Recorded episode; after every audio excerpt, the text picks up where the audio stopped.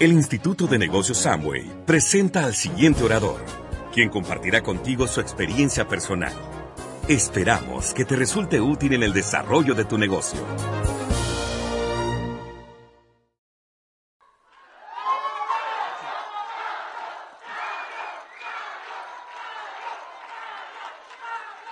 Gracias amigos, gracias. ¿Todo bien? ¿Todo en orden? Como decimos nosotros allá. Uf, se siente, se siente la energía, se siente el clima y eso es una de las cosas más lindas que tiene este negocio. Hacía ya casi un año que no viajábamos, que no estábamos dando convenciones y la verdad que se extraña un montón, así que gracias. Gracias por invitarnos, a todos los diamantes, a todos sus líderes, muchísimas gracias. Eh, vamos a pasar un fin de semana espectacular. Todos todos sabemos que, este tipo de eventos, para mí particularmente eh, diferentes a todo lo que hayas conocido antes, no solamente te hacen tomar decisiones, sino que te hacen expandir muchísimo la visión. Y no solamente la visión acerca del negocio, sino la visión acerca de la vida en general. Así que este fin de semana mi sugerencia para todos, no importa si firmaste ayer, si empezaste ayer el negocio, no importa si ya hace años que estás, no importa si no sabes ni a dónde te trajeron, no sabes ni qué está pasando, por qué están todos tan locos. Mi sugerencia es que destapes los oídos y te conectes con la información. Porque todas las personas que van a estar pasando durante el fin de semana por esta tarima te van a dejar algo que si vos lo sabés capitalizar, literalmente podés cambiar tu vida, por más exagerado que parezca. Hoy yo les voy a contar parte de mi historia porque en una hora no va a alcanzar, sí le voy a dar lo mejor de, de estos tres años y, nueve meses que voy desarrollando el negocio y además de qué es lo que hacía antes, para que ustedes se den cuenta que cualquiera puede estar acá arriba, cualquiera puede calificar en el negocio de Amway, cualquiera puede llegar a donde quiera llegar si se determina, si toma buenas decisiones, si realmente se da cuenta que para llegar a algún lugar hay un camino y no lo puedes esquivar. O sea, el atajo es el camino, básicamente. No sé si conocen esa frase. Acá se entiende Aragán. Perfecto. Flojo. Y, vamos a hacer un paréntesis. Todo lo que diga en mi país está bien dicho. Por las dudas, ya me ha pasado en otros países. Así que todo lo que diga es una buena palabra, no tiene nada que ver con las malas palabras al menos en Argentina. Bien. En Argentina muchos dicen el Aragán trabaja dos veces.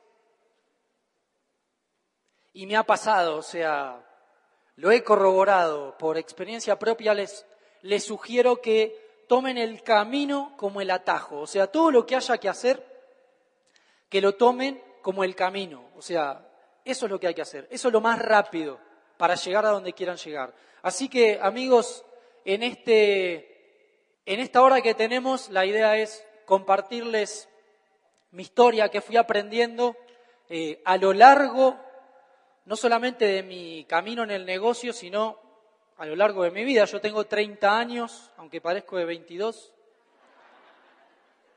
No sé por qué se ríen. 30 años cumplidos en agosto, hace poquito. Eh, Así que obviamente no sé todo, no me sé todo, ni mucho menos, vengo a compartirles mi experiencia. En, en la mayoría de los países que me ha tocado conocer, dicen como que los argentinos son medio agrandados, medio como creídos, ¿no?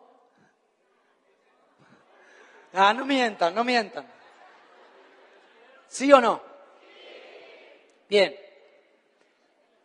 Claramente es un prejuicio, o sea, un juicio previo, sin conocer, que está bien, es, verdad, tenemos figuras, eh, digamos, famosas que, son de índole internacional y que puede ser que tengan particularmente una, una, personalidad de ese estilo, pero no todos somos así. Bien, o sea, borren por completo eh, esa, esa idea de los argentinos. Fíjense, por ejemplo, que yo ya, ya era lindo de chiquito.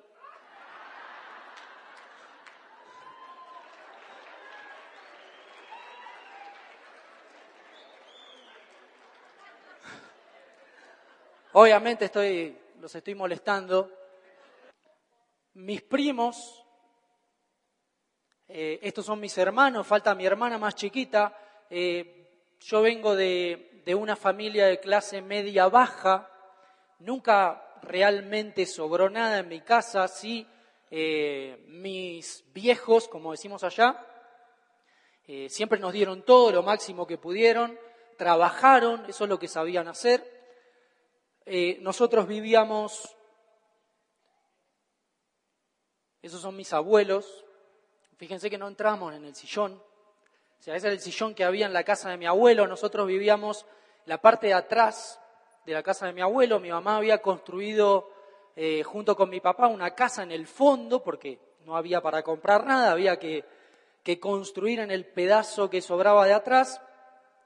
Y algo que a mí me llamaba la atención cuando era chico es ver a mi abuelo trabajando aún estando jubilado. ¿Acá se dice jubilado?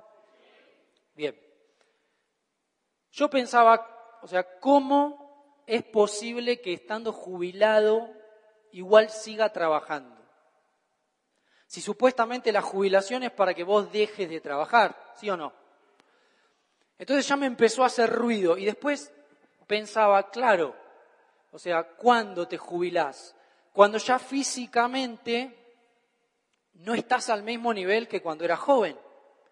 O sea, poniéndome en los zapatos del dueño de una empresa o de algún lugar, vos me servís hasta cierto punto de tu vida en donde ya tus capacidades se reducen de cierta manera físicamente, esto es una realidad, ¿sí o no?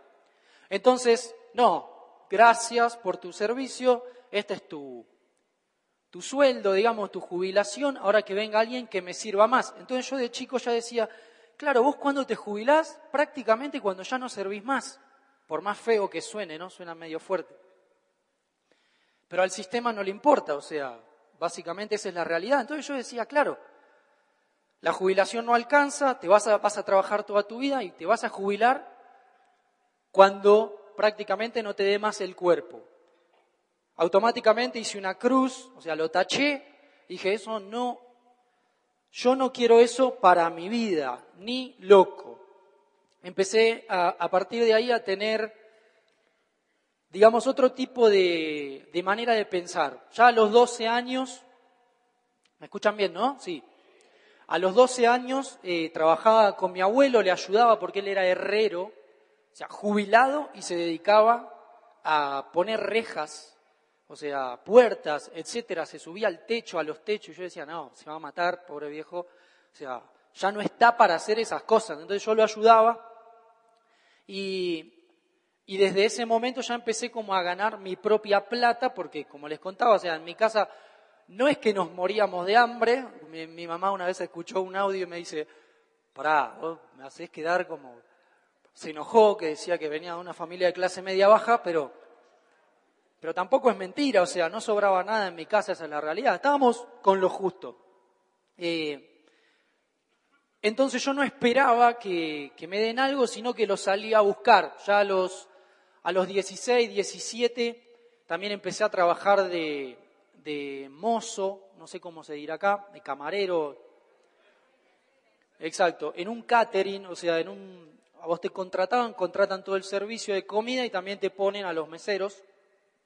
Los 17 años ya me, hacían trabajar en negro, como se dice allá en, en Argentina, o sea, sin, sin un contrato, sin nada.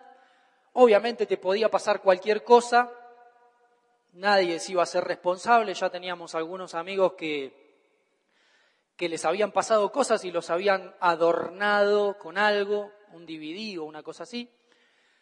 Y me pasó en una de las fiestas que trabajaba, porque era un cumpleaños de 15 de, mujeres, que había un, un, chico al lado mío, yo ya iba, creo que cinco o seis fiestas, me habían dicho que me pagan 25 pesos 12 horas para que tengan una referencia. Hoy en Argentina,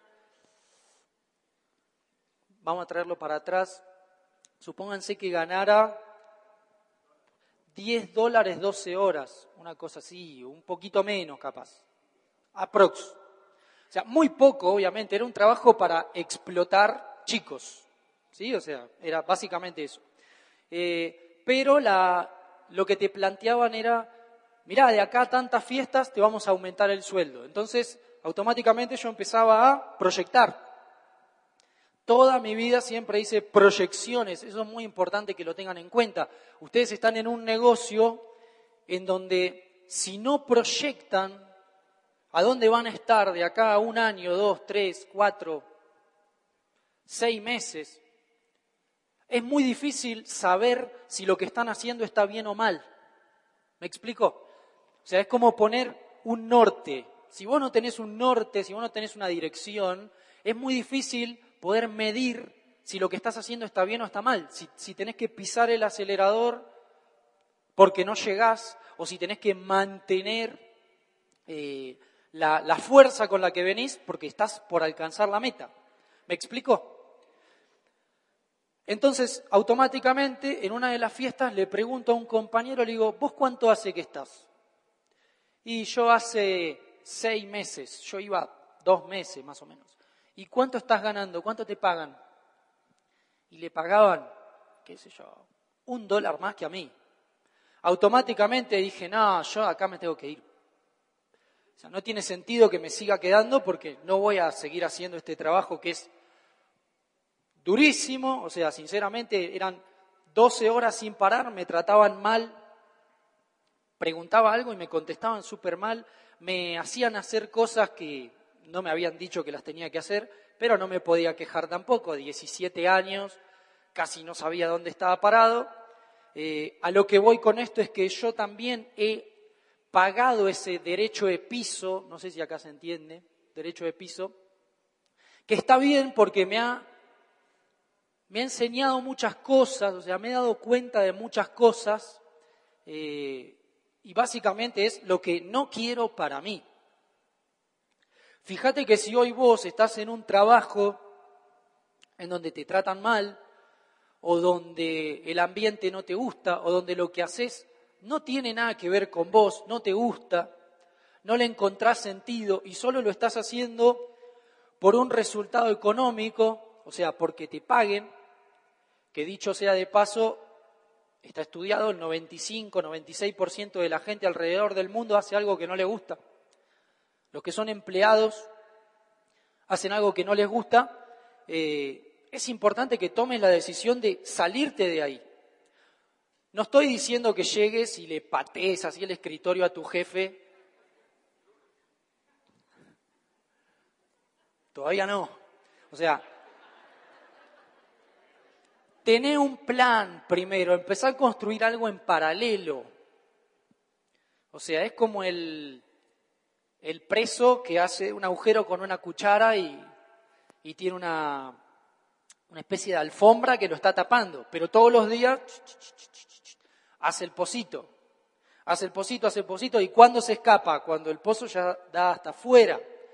O sea, salite de ese trabajo que no te gusta, obviamente, hay gente que le gusta lo que hace y está bien. Si no te gusta, si, si lo que estás haciendo hoy cumple con todo lo que yo te dije recién, es importante que primero tomes la decisión de irte y segundo, empieces a encontrar un vehículo. Amway es uno de esos vehículos, a mi parecer por lo menos el mejor. O sea, yo trabajé de lo que se les ocurra y toda mi vida estuve buscando algo como esto. Le pregunté a mi amigo, proyecté, a mi compañero, proyecté, dije, esto no es para mí, chao, me fui, no aparecí nunca más. Aprendí un montón de cosas, aprendí lo que es que te exploten, aprendí lo que es que te traten mal, que te paguen una miseria y, te hagan hacer, pero de todo, o sea, de todo. Eh, y está bien, me sirvió, no digo que no lo hagan, no digo que no vivan esa experiencia, sí digo que la vivan rápido y la, y la dejen y vayan por lo que sigue, ¿sí? Siempre me gustó la música, mi abuela era profesora de piano, había un piano en mi casa, entonces ya desde chico todos jugábamos con el piano, o sea, básicamente tocábamos el piano. Siempre me gustó la música, empecé a estudiar piano con un profesor particular, estudié guitarra también, siempre me gustó eh, tocar. Empezamos a formar una banda con varios amigos, o sea, les voy a ir contando experiencias que, me dieron enseñanzas. Empezamos a tocar, a mí siempre me gustó la percusión también, estudié mucho percusión. Eh, armamos una banda de cumbia allá en, la ciudad de La Plata, yo nací en la ciudad de La Plata, y tocamos por, por muchísimos lugares, nos, fuimos a tocar a, la costa argentina también, que eso es como coronarse dentro de, ese, digamos, ámbito. Eh, y en un momento pasó que se desarma la banda, muchos problemas de ego, muchas personalidades muy fuertes. Los músicos, no sé, acá, acá no creo que pase. No, obviamente. En Argentina, eh, mientras mejor es el músico en una banda, obviamente ojalá hubiéramos tenido sistema educativo, mientras mejor es el músico, más ego. Más adelante quiere estar en el escenario, más partes quiere tocar solo, más quiere figurar, más fuerte quiere que suene su instrumento, etcétera, etcétera, etcétera. Más reconocimiento quiere tener, ¿sí? ¿Me explico? Y ahí es donde empieza a haber choques, porque en la música vos no puedes hacer cualquier cosa, eso hay un orden que se tiene que respetar estar en, bandas de música me, hizo aprender muchísimo el trabajo en equipo. Yo entré a una banda ya hecha, primero armamos una, se desarmó por ese tipo de problemas, me incluyo, fui parte del problema. Eh, me sirvió también para entender que no tenía que ser así, básicamente, porque no iba a funcionar. Me suman a una banda que ya estaba armada, que sonaba muy bien, que era como una aspiración para mí, una locura estar ahí. Y también me pasaba que llegaba a los ensayos y donde faltaban uno o dos, pero los mataban. O sea, nadie leyó el primer capítulo de Carnegie, o sea, nadie. Nadie. O sea, pero, no, y este no vino, que esto, que el otro, y encima tal cosa, y tal, y todos despellejando la imagen y la reputación del que había faltado al ensayo. O sea, no, de malo, sino es que no, no, no entendíamos en ese momento. Obviamente eso generaba climas malos de trabajo, muy malos. A su vez, el que faltaba al ensayo, falta de responsabilidad. Es tu proyecto. Traigamos todo eso al negocio. Nunca va a funcionar si vos hablas mal de alguien, jamás va a funcionar. Ahí donde vos tenés que poner en primer lugar tu negocio antes que querer tener razón. O sea, ¿qué preferís, tener resultados o tener razón? Seguro, espero. Espero que sí. Entonces, eso hay que aprenderlo rápido, porque no funciona. Todos lo hicimos, a todos se nos escapa a veces algo. Y el problema es que cuando uno dice algo no lo puede borrar, ya no es como el WhatsApp. Eliminar para todos. Uf, menos mal. Ahora ya está, vos lo que dijiste ya está. No se puede borrar, las palabras no se pueden borrar. Entonces hay que tener mucho cuidado con lo que decimos. Terminó pasando que la banda se volvió a separar. Otra banda que se separaba. Esta vez yo fui más conciliador en ese tipo de cosas porque ya había vivido la experiencia, entonces me sirvió y, me di cuenta que el trabajo en equipo era fundamental. O sea, es igual en el negocio. Uno tiene que unir, uno tiene que conciliar, tiene que resolver problemas, tiene que apagar incendios. Que capaz que alguien nuevo dice, ¿para qué son los bomberos? No, tranquilo. Me refiero a discusiones, tonterías, cosas que te van a pasar en cualquier trabajo, pasan en cualquier lugar. Quisimos volver a rearmar la banda con los que querían seguir, se había ido el cantante, se habían ido varios, haciendo, digamos, eh, casting para cantantes, buscando, buscando, buscando, no encontrábamos nada. Y uno de los chicos, encontramos uno solo y me dice, porque teníamos dos, me dice, bueno, vos vas a pasar a cantar, porque tenemos que empezar a tocar, porque ya estamos perdiendo terreno, que no sé qué. ¿Qué? A cantar, o sea, yo estaba muy cómodo en el escenario, atrás de un instrumento, acá había más gente. De fiesta, o sea, nadie me molestaba, no me daba vergüenza, sabía lo que tenía que hacer y ahora pasaba a estar adelante con un cable. O sea, nada me ocultaba, era como, ¿y cómo hago para esconderme? O sea, imposible. Y eh, yo te, por haber estudiado música, digamos, está mal que lo diga, pero nadie lo puede decir por mí y ustedes no lo pueden corroborar, así que lo tienen que creer. Tengo buen oído ya de chiquito por tocar, entonces puedo entonar, pero no tengo la técnica de cantar.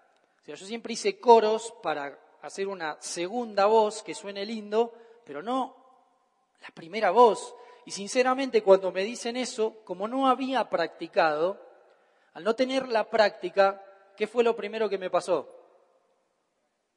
¿Qué fue lo primero que tuve? Miedo, dudas, miedo. ¿Por qué? Porque nunca lo había hecho. ¿Te da miedo contar el negocio? ¿Alguno le dio miedo alguna vez contar el negocio? ¿Por qué? porque no lo habían hecho antes, nada más. O sea, es solamente eso. Es tan sencillo como eso. ¿Cómo se quita el miedo? Con la acción, literal. Entonces, ¿cuál fue mi respuesta? Bueno, probemos en la sala de ensayo y si funciona, lo hago. Pero primero ensayemos. Necesito tener la repetición de la acción en mí. O sea, la repetición es lo que te va a dar la habilidad. Absolutamente todos debemos haber contado el negocio de una forma pésima la primera vez, comparado a lo que lo contamos hoy. Yo les pregunto, que esto siempre se lo digo a, a los chicos del equipo, yo les pregunto, ¿ustedes piensan que podrían haberlo hecho mejor la primera vez que contaron el negocio? ¿Piensan que podrían haberlo hecho mejor? La respuesta es no. Porque en ese momento, claro, en ese momento hicieron lo máximo que podían con los recursos que tenían. Lo importante es que lo hicieron. ¿Qué hice yo? Practicamos. Esto lo vamos a ir hablando ya en, las segundas partes más, más específico de la técnica. ¿Qué, ¿Qué fue lo que hicimos? Practicamos y nunca estuve preparado, sinceramente. Pero lo hice igual.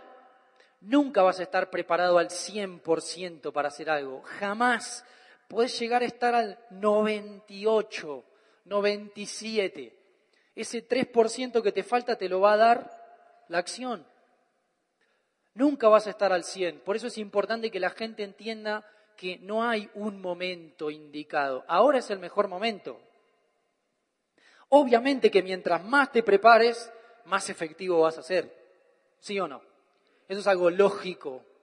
Por eso es importante la preparación. Vos vas a tener un negocio profesional, sé profesional. Ahora, no vas a estar nunca listo al 100% para hacer algo. Tírate. O sea, tírate a la pileta, tírate a la piscina. Ese 3%, 4% que te falta te lo va a dar la acción. ¿Te va a dar miedo? Sí, te va a dar miedo. Ahora, ¿qué es más grande, tu miedo o tu sueño? No sé. Eso es importante. ¿Qué hice yo? Listo, dale, hagámoslo, ya está. Tanto que me presionan, tanto que me, me empujan, dale, hagámoslo, listo. Si no iba a quedar como gallina, por no decir otra cosa. Y algo que me dijo el, el cantante anterior, que, que quedó todo súper bien, gran amigo, que se me quedó grabado, me dijo, te la tenés que creer. Yo me quedé así como, te la tenés que creer. De ahí empieza todo. De lo que vos creés de vos mismo. Entonces, te la tenés que creer, sí o sí. O sea, es algo necesario para tener éxito en la vida, en lo que sea. Entonces, ¿qué hice? Listo, dale, ya está. Voy, voy al frente, paso a cantar los primeros shows. Voy a evitar todo tipo de malas palabras. Eh, los primeros shows estaba asustadísimo, eh, pero lo hacía.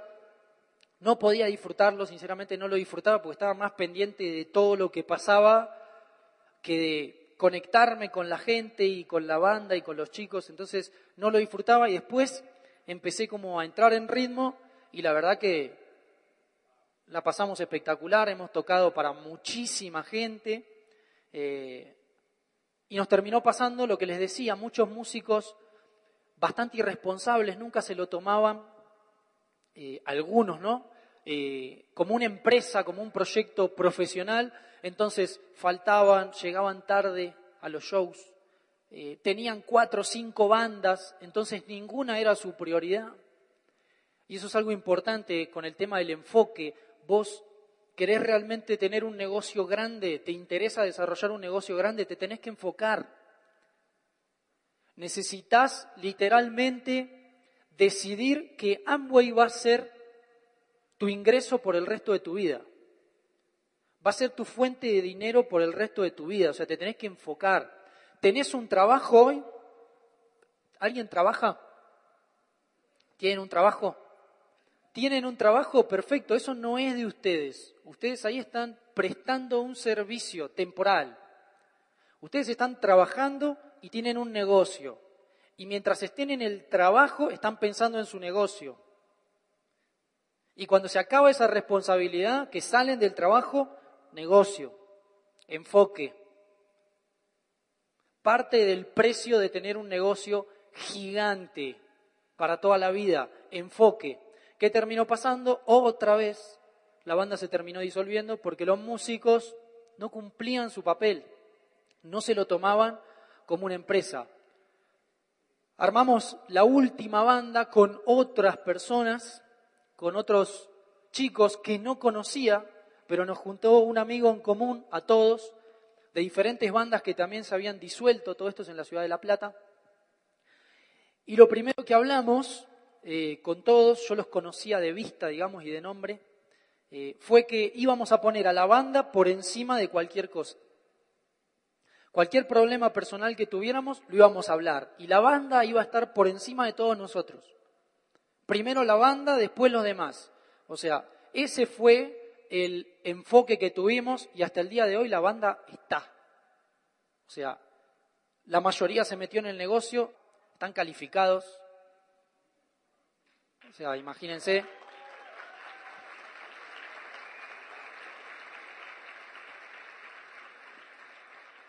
Y también hemos tocado para muchísimas personas, muchísima gente, y otra vez acá otra cosa más, otra enseñanza más, que me ha pasado con muchos músicos que no tenían visión. Visión chiquita, o sea, muy, muy chiquita, acá. Entonces, mientras básicamente todos los que entraban a Amway pensábamos en, sí, vamos a tocar en todo el mundo y vamos a grabar discos y vamos a tocar para millones de personas y vamos a ser famosos y vamos a ser así, el resto decía, pará, aguantá, pará, pará, tranquilo, los pies sobre la tierra, paren, como que nos bajaban. Y una frase que leí en el avión cuando venía, las, las grandes mentes siempre se encuentran con el choque, digamos, de las mentes mediocres, siempre se encuentran con la oposición de las mentes mediocres. Las grandes ideas siempre encuentran oposición en las mentes mediocres. Cuando uno no sueña en grande por pensar en chiquito, no solamente que se perjudica a sí mismo, sino que también perjudica a los demás. No está desarrollando su propia grandeza para compartírsela a los demás. Obviamente eso era incompatible porque nosotros pensábamos en gigante y los demás pensaban en chiquitito. De hecho, no entraron al negocio. No lo vieron. No, pero esto, bla, bla. Hoy los resultados hablan por sí solos, claramente. ¿Les gusta el fútbol? Bueno, antes, cuando era más fanático, o sea, este Astrolopithecus que está acá parado con un paraguas, con una sombrilla, es su servidor. Y esta foto las dejé, en la otra convención también las puse, las dejé porque, o sea, para que se entienda que cualquiera puede hacer esto. O sea, ni más ni menos.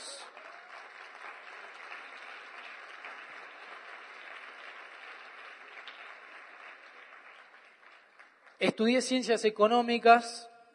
Mi primera impresión cuando entré a la universidad y vi un ambiente tan frío y tan individualista, tan seco, tan falto de energía, mi primer pensamiento fue, ¿y yo voy a tener que venir acá mínimo cinco años todos los días?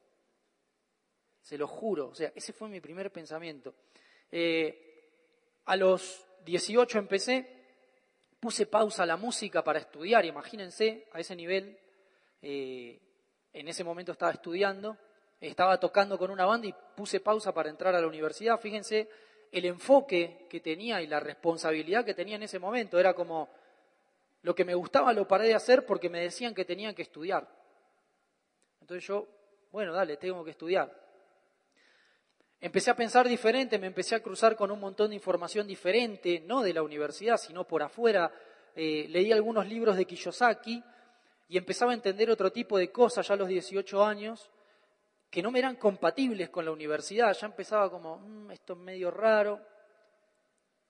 La universidad empezó a ser medio plan B.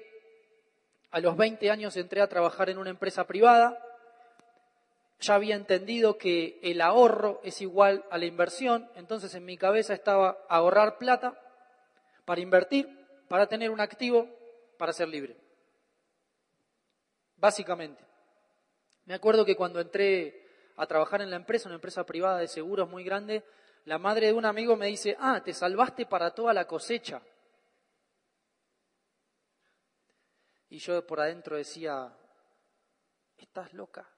O sea, no, o sea, yo entro para irme rápido de ahí. Entro para ganar plata para irme rápido. No voy a terminar ni como mi abuelo, ni como este, ni como el otro. Ya lo había entendido, ya no me faltaban más ejemplos. Fíjense cómo todo el tiempo la vida nos está poniendo ejemplos adelante. Queda nosotros verlos o no. Porque todo esto que estoy contando, cada experiencia y cada lección, seguramente en su vida lo han visto, algo parecido, algo que les pasó. Ahora, es importante aprender de los errores propios y aún más importante aprender del error del otro. El inteligente es el que aprende de sus errores, el sabio es el que aprende de los errores de los demás. Y ahí se van a evitar un montón de cosas. Empecé a ahorrar, pusimos una canchita de fútbol 5 con un socio en el trabajo, un compañero de mi trabajo que me daba plata pero no lo suficiente, no podía renunciar todavía, mi objetivo era renunciar. Pusimos un emprendimiento, pusimos una cafetería con, otro amigo, que hacíamos donas, que allá donas no hay. Eh, perdí, realmente quedé eh, en negativo muchísimo, perdí muchísimo, perdí. Y ya el dólar, ¿cómo cambia el dólar en Argentina? Es muy difícil. 60 mil dólares fácil perdí con la cafetería, cuatro años aguantándola. Me cansé de poner plata, dije, basta, esto no tiene sentido, o sea, me paga Amway, lo pongo acá, para tirarlo, estaba tirando la plata, lo aguanté lo máximo que pude. Mi socio de la cafetería nunca se capacitó, le sugerí libros, le sugerí un montón de cosas, nunca se capacitó, cero inteligencia emocional, completamente necesaria para ser exitoso en lo que sea, inteligencia emocional. ¿Alguien terminó una carrera universitaria? Perfecto. De los que terminaron, ¿cuántas veces quisieron dejarla? Fíjense que yo no pregunté si quisieron dejarla, dije cuántas veces. ¿Cuántos dejaron una carrera universitaria? Los que terminaron, su inteligencia emocional fue más fuerte. Y en esos momentos dijeron, para, para, pensemos en frío, se nos pasó el mal humor, sigamos. Inteligencia emocional es clave. Acá no estuvo y obviamente el negocio no funcionó. Yo estaba enfocado en Amway, así que era básicamente un inversor. Ahí trabajaba, o sea, ese era mi escritorio de alta tecnología, fíjense. Parece la NASA, yo sé que parece la NASA, pero, pero no lo es. Fíjense los colores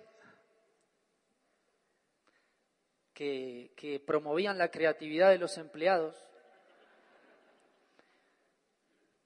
Creo que había tres ventanas en un piso casi grande como estos, imagínense, todos los días ahí adentro. Horrible, sinceramente. Hacía este tipo de cosas. Nunca fui al psicólogo tampoco. No sé por qué lo hacía, me aburría mucho. O sea, el trabajo era tan repetitivo que, claro, en un primer trabajo uno a las dos semanas es como, wow, es increíble, está buenísimo. Y a las otras dos semanas aprendiste todo y ahora sos, hola, sí, repetición y repetición, como hace José que es así, repetición y repetición y repetición, y ya te empieza a aburrir. ¿Sí o no? ¿A alguno le pasó? Acá no, pero en Argentina sí, pasa. Suele pasar. Entonces yo me aburría y hacía este tipo de cosas, necesitaba estar como creando algo constantemente, me aburría mucho. Me mudé solo, ese fue mi primer mueble del televisor, artesanal, lo hice yo mismo. Bien, o sea, creativo. Ni siquiera nunca tuve cable, o sea, nunca había televisión. Eh, siempre me interesó emprender, siempre me interesó ir para adelante, o sea, seguía buscando cosas para hacer. También teníamos, vendíamos con una amiga zapatillas por Facebook. Zapatillas, ¿se entiende? Sí. Tenis por Facebook, eso no dejaba mucha plata, mi amiga tampoco se capacitaba, no me escuchaba porque yo le decía, léete este libro, escúchate esto, tú, tú, tú. De hecho está auspiciada en el negocio, pero nunca hizo nada. Y un día me muestran el negocio, mucho no entendí, sinceramente, y me quedó que yo podía construir algo que iba a ir creciendo exponencialmente, que era ilimitado, y que eran producto de consumo masivo. ¿Qué más necesitas para hacer esto? Sinceramente. O sea, el que entiende eso, pero, pero en serio, o sea, paren. O sea, el que, el que entiende eso, ¿qué más necesita para hacer este negocio? O sea, te van a pagar infinito. Va a crecer infinito. Y los productos que se tienen que mover dentro de tu negocio, ya todo el universo los está usando. Hasta en Marte se deben bañar. O sea, chao, lógica pura. O sea, dije, listo, vamos. Juan López, mi primer frontal, amigo de la banda, y Jesse mi upline, que me invitó en el negocio. Califiqué al 9% el primer mes. O sea, primer paso. Lo, lo, posteé en Facebook, no entendía mucho y fue como, lo puse en el Facebook, no lo recomiendo. Hablen con su línea de auspicio. Allá, allá cuidamos mucho las redes para, para no quemar el negocio. Y, y bueno, ahí puse, ahí vamos. no usaba las heces tampoco. Primer mes, 9%, primero de junio del 2015. O sea, fíjense que uno lo puede construir muy rápido el negocio. Y a lo que voy es, fíjense cómo mis compañeros del trabajo, que son excelentes personas, mis ex compañeros, amigos, gente muy joven, con mucho profesionalismo, con una cabeza muy, muy, muy profesional, todos graduados en ciencias económicas, abogacía, ninguno lo vio. Todos criticándonos. Y obviamente a mí eso me hacía más fuerte, o sea, era como, tirame, tirame con lo que mejor tengas, tirame con lo más grande que tengas, porque después te lo voy a servir en un plato y te lo vas a tener que comer todo.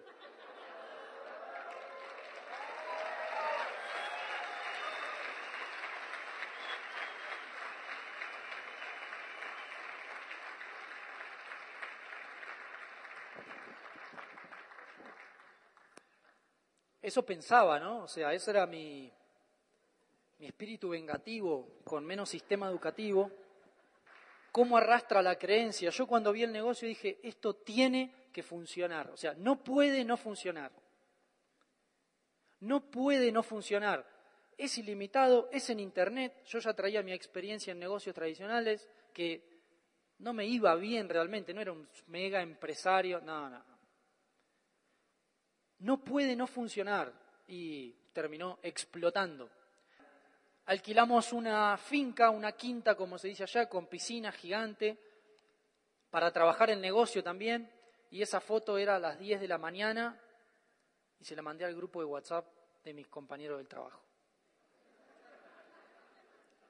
No soy tan bueno, no se crean que soy tan bueno.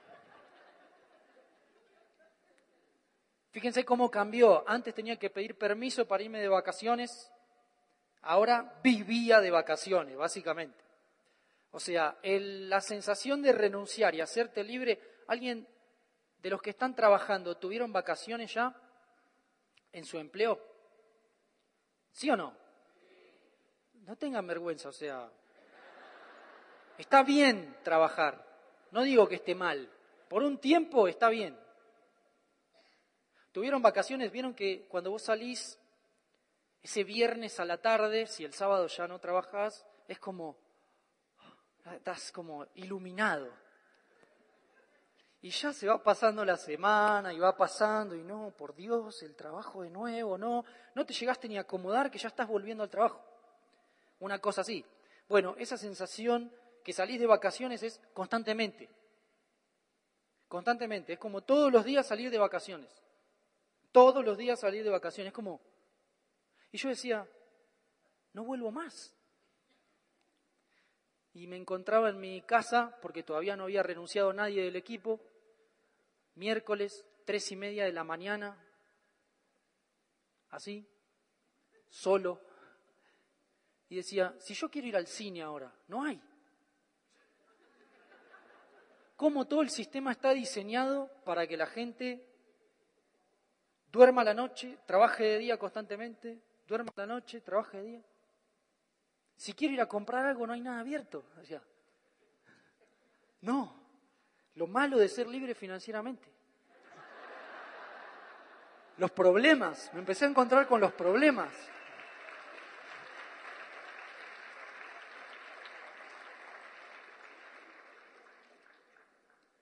Sí, hay, muchos problemas de ser libre financieramente. Ahí en la casa es como que, bueno, ¿quién va a ser los mandados? Esos son los mayores problemas que encontramos. O no pagaste la factura de, andás a ver qué, porque te olvidaste. esos son los problemas que tenemos, básicamente. Al año siguiente alquilamos una finca muchísimo más grande, era una manzana.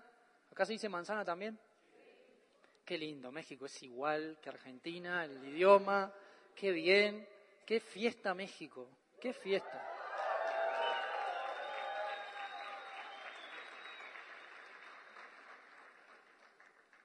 Fue una locura con piscina, una casa de tres pisos, eh, cancha de fútbol allá en el fondo, era gigante. Y obviamente la usábamos para trabajar. O sea, estábamos trabajando, si bien la asociación puede ser productiva e improductiva. Si nosotros nos juntábamos solamente a jugar, cuando llegue el día 31 iba a ser como, bueno, eh, Houston, tenemos un problema, no pasó nada, y nos la pasamos boludeando, o sea, no, la usamos para trabajar y realmente estuvo buenísimo, más que nada porque allá en el verano la mayoría de las personas se van de vacaciones, entonces eh, necesitábamos algo que la gente pueda disfrutar y a su vez trabajar. La pasamos increíble, dos meses alquilamos la finca esa. Invitamos a todos nuestros papás que no entendíamos realmente qué es lo que estábamos haciendo en esa época, porque era como, mi hijo no quiere ir a estudiar más, se junta con un montón de personas, vuelve a cualquier hora, no entiendo lo que está haciendo, no sé en qué secta se anotó, no sé si matan gallinas, no sé cómo es la, la, jugada. Así que los agarramos así, vengan papitos, vengan, siéntense con nosotros que le vamos a contar. Le hicimos un asado a todos nuestros padres, con todos los chicos que habíamos alquilado, y ahí como que le explicamos un poco más lo que hacíamos y con el pedazo de quinta que alquilamos, ellos empezaron a dimensionar un poco más. Bueno, esto se está yendo para arriba, a un nivel muy rápido. O sea, Básicamente mi hijo la pegó, como decimos allá, encontró algo que lo va a hacer libre, o sea, que le va a cambiar el estilo de vida. Y fue realmente espectacular poder servirle un poco de un poco a nuestros viejos y devolverle un poco de todo lo que han hecho por nosotros. Eso fue espectacular. Este fue mi segundo departamento que alquilaba, acá se dice departamento también, chequeado, súper chequeado. Eh, esa pasó a ser mi oficina, digamos. Cambié por completo, con vista al parque y demás. Después me mudé a, Buenos Aires, a una casa de 360 metros, amueblada, grande, muy grande. Y hoy en día vivimos eh, en una casa de 680 metros, cubiertos, más el jardín. O sea, tiene cuatro pisos porque tiene un subsuelo. Eh, pasé Acá hay Peugeot, marca Peugeot, no me pagan por la publicidad, así que bueno, pasa nada. Exacto, pasé de un Peugeot 207 2012 a un BM 2017 430i, versión M, o sea, ya lo tengo hace un año y medio, o sea, lo compré en el 2017 literalmente. Eh, esa es la casa gigante que yo no suelo mostrar mucho porque para mí lo material es como algo que fluye constantemente. No, no me apego a lo material, pero sí entiendo que hay mucha gente que como que no cree. Ah, no, claro, a este le paga Amway, este es actor.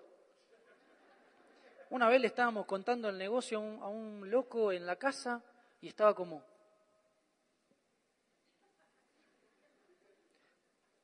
Y uno de los chicos le dice, ¿estás bien? ¿Hay cámaras acá? No, ¿por? Esto no será de drogas o algo de eso, ¿no? Ustedes son...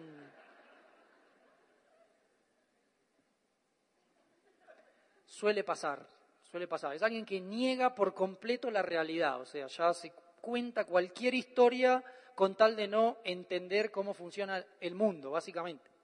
Eh, en la casa trabajamos, muchísimo la usamos para trabajar, la verdad que nos es súper funcional, eh, lo disfrutamos mucho, compartimos mucho con la gente, nos hacemos muy amigos de la gente, eh, porque realmente algo que, entendí en el negocio es que además de que está bueno tu resultado y crecer y, acomodarte mucho más financieramente, es incomparable ver cuando alguien de tu equipo califica.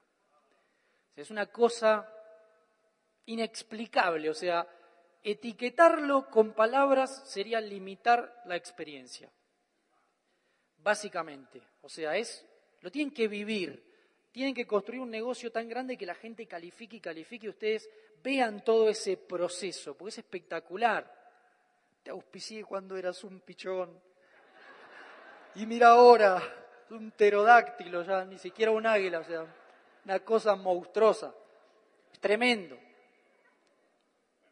En la casa anterior no podía tener animales, eh, los perros que tenía ya quedaron en lo de mi mamá y en lo de mi papá. Entonces, cuando nos mudamos, lo primero que hice fue, antes de mudarme, imagínense, lo tuve de incógnito en la casa que no me dejaban, eh, conseguí un perro, se llama Petro, es pitbull, súper asesino, o sea, muerde solo a la mañana, casi tan lindo como el dueño.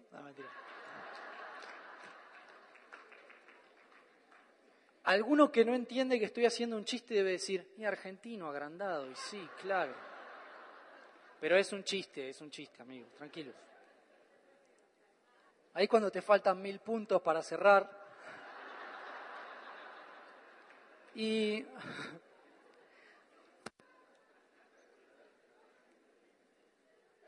me enseñó mucho el perro, aprendí mucho a criar al perro eh, me hice muy responsable, o sea, yo me hago muy responsable de las cosas, eh, de casi todo. Entonces me puse a investigar bien cómo criar un pitbull porque es una raza de potencia. Tiene esa etiqueta de asesino, malo, no sé qué. Es todo mentira, eso es como vos lo formes. Y cuando lo llevamos una vez al veterinario, cuando era chiquito, yo le jugaba, viste, así, a que persiga esto, por ejemplo, y que salte. Y el veterinario me dice, no, no le hagas eso porque se va a acostumbrar a jugar fuerte y va a terminar pesando, qué sé yo, 40 kilos, 50 kilos y vos vas a decir, ni ganas de que me salte un perro de 50 kilos a agarrarme el reloj, por ejemplo, y me arranque una mano. Así que lo dejamos de, de jugar así y el veterinario me dice, vos hacele creer que es un caniche. Vos tratale como un caniche, caniche, la raza chiquitita de perro, ¿Sí? El de rulitos, todo así, chiquitito. Todo histérico que, corre y todo. Bien. Hacele creer que es un perrito, chiquitito. O sea, tratalo como, ay, sí, este perruquito, sí. O sea, hacele creer eso. Entonces, un día viene Leo Moriconi, Esmeralda, del negocio Argentina, un crack, ya lo van a tener por acá, periodista, es excelente, un gran amigo, y le cuento, no, mirá, el, me pasó esto, el veterinario me dijo así, así que, porque le estaba jugando fuerte, y yo le dije, no, amigo, no, no, no. Y le digo, le tengo que hacer creer al perro que es un pitbull. O sea, no le puedo hacer dar cuenta de la fuerza que tiene. Y Leo me mira así y me dice, ah, como el sistema tradicional con nosotros.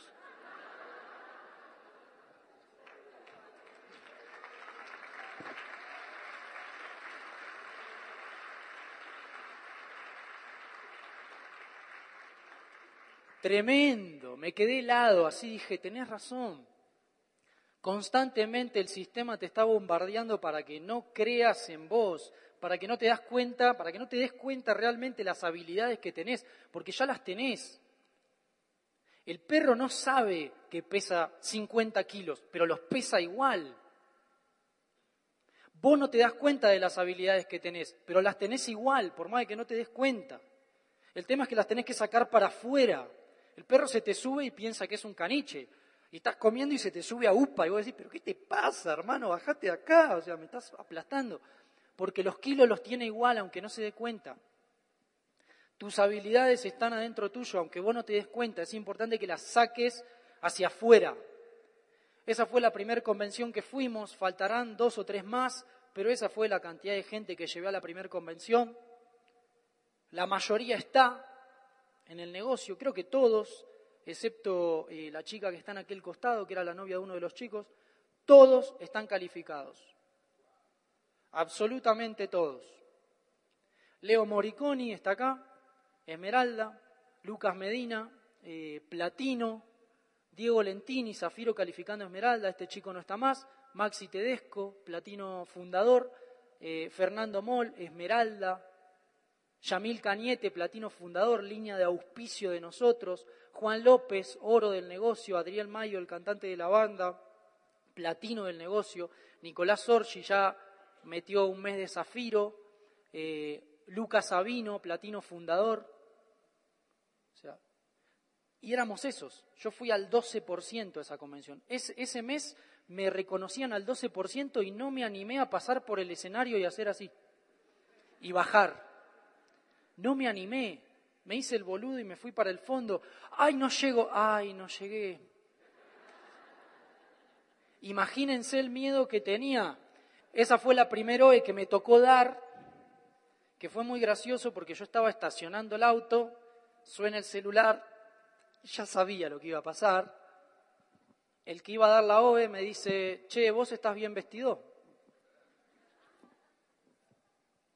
Y yo iba bien vestido a la OE le digo, sí, ¿por? Porque estoy en el médico y no voy a llegar, así que la vas a tener que dar vos. Y yo ahí tenía dos opciones, como constantemente nosotros tenemos dos opciones cuando se nos presenta una situación. ¿Cuáles son? ¿Sí o no? Ir para adelante y crecer o decir que no y quedarte en el mismo lugar. Entonces yo me puse a pensar, si no la doy yo, ¿voy a dejar que otro la dé sin experiencia y me queme a todo mi negocio? No, si lo arruino, lo arruino yo. O sea, no voy a dejar que alguien me arruine el negocio. O sea, si lo arruino, lo arruino yo. Me ponen el PowerPoint, ni siquiera era mi PowerPoint. Cinco minutos antes, mirando el PowerPoint, a ver, esto, esto, esto. Ah, ya está, dale, vamos. No, no me lo voy a aprender, dale. Buenas, no sé qué. Por el dinero la gente se mata, se enferma,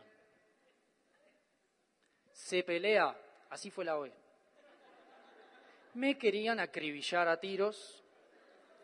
Ni bien terminó el PowerPoint, que me despegué, pude ah, ser yo, digamos, y tirar mi experiencia en el negocio y más o menos lo remonté como pude.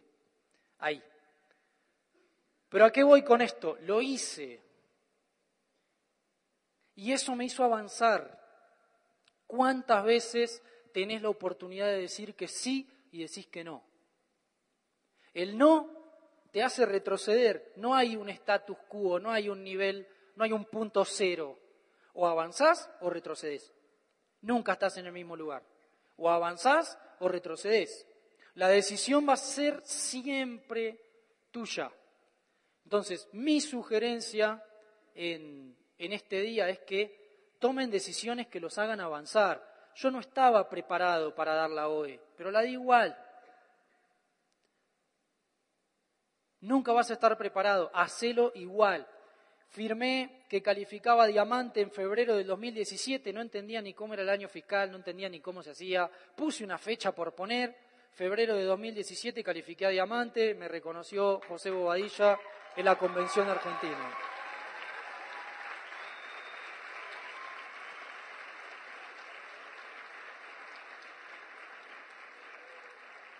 Ya casi llevo dos años de diamante. Mejoré mi alimentación, dejé lo que hace mal. Eso también es importante para generar disciplina. Si vos sabés que algo te hace mal, empezá a ser más fuerte que eso y alejalo. Eso va a generar tu disciplina. O sea, todos tenemos este cuerpo y hacemos lo que queremos. Cada uno lo daña o lo cuida como quiere. Roberto Pérez te dice, el que es bueno en lo poco es bueno en lo mucho. Si vos ni siquiera podés cuidarte de la comida chatarra, ¿cómo vas a calificar a diamante?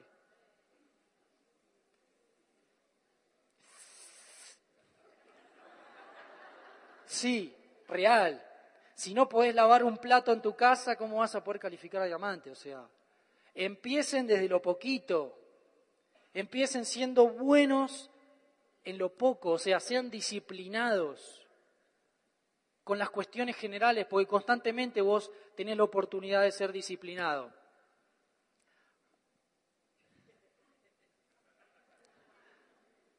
Nadie dijo, ah, se necesitaba linchada, ahí bien.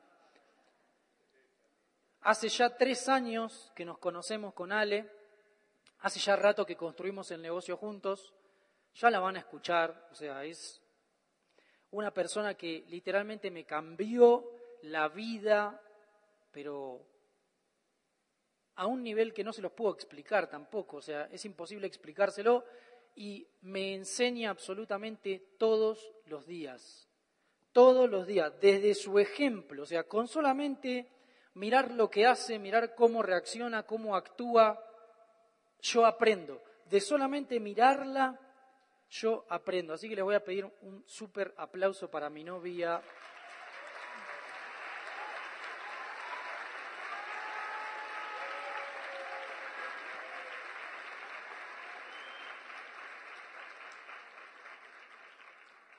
Clave trabajar con amor, amigos. Es fundamental. El amor es lo eterno, el miedo es efímero, porque vos hoy tenés, tenés miedo de algo y mañana no.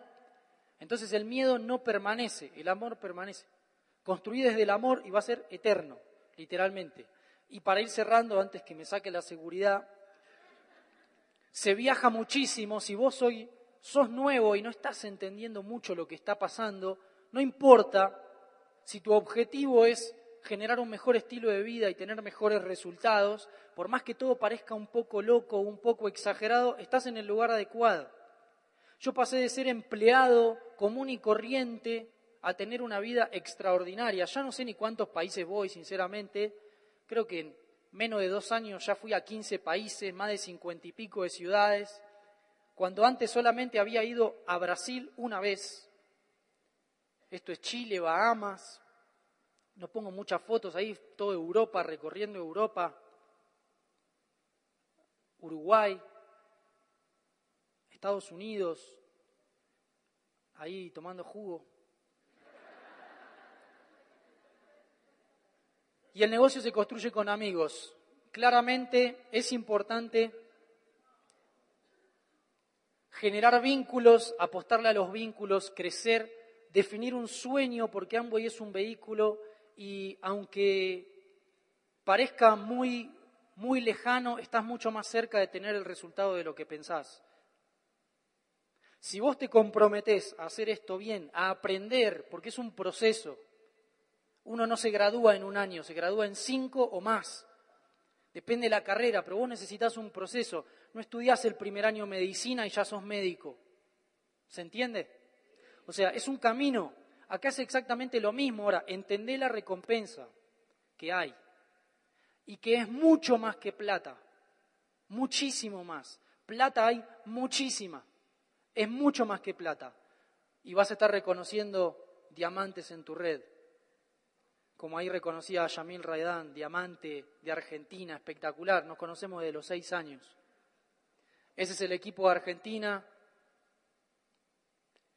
Y amigos, esa es parte de mi historia. Literalmente cualquiera puede desarrollar este negocio si se compromete, si hace las cosas bien, si se equivoca, porque es clave equivocarse también, y en la tarde le voy a estar pasando, en la próxima charla, le voy a estar pasando muchísima información para aplicar a sus propios negocios. Así que amigos, perdón por expandirme en el tiempo, muchísimas gracias a todos por escucharme.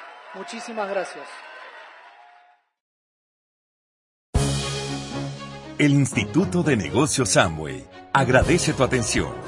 Esperamos que esta presentación te ayude a lograr el éxito que soñaste.